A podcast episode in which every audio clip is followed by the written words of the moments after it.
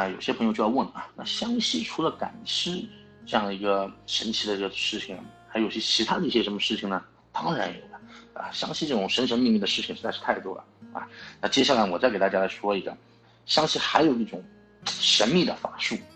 叫做定鸡术。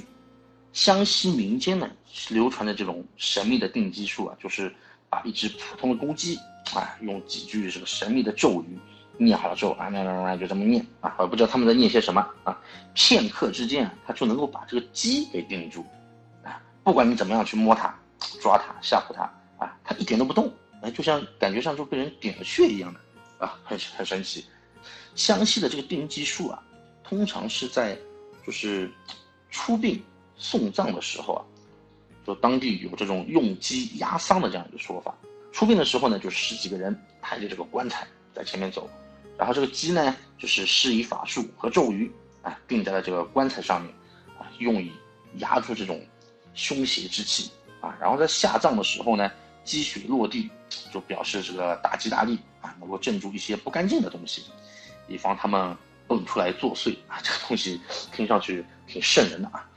然后这种神秘的定基术啊，听起来是带有一定的这个迷信色彩的。许多人其实对于这个就觉得，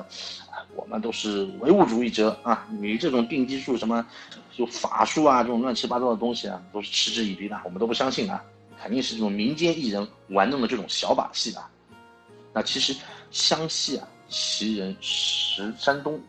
绝技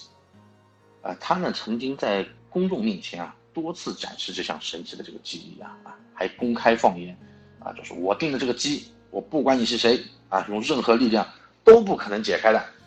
后来呢，就有一位从事这个心理催眠治疗的这样一个专家，他就认定。定激素呢，无非就是利用这种鸡的某些特性啊，在短时间内，比如说干扰它的这种心理和生理和心理这个习性，让它进入这种安静的状态，啊，他甚至放言说，只要是让我去碰这只鸡的话，我绝对有把握让它恢复正常。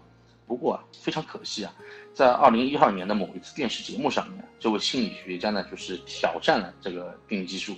啊，但是很可惜。他并没有挑战成功，最终呢也没有破开这个谜。所以说，定基数这个东西啊，其实还是挺神奇的啊。所以说，如果有机会的话，大家今后是能够到湘西去旅行的话，在这个民间你还能够听到很多这种稀奇古怪的这样的一些事情。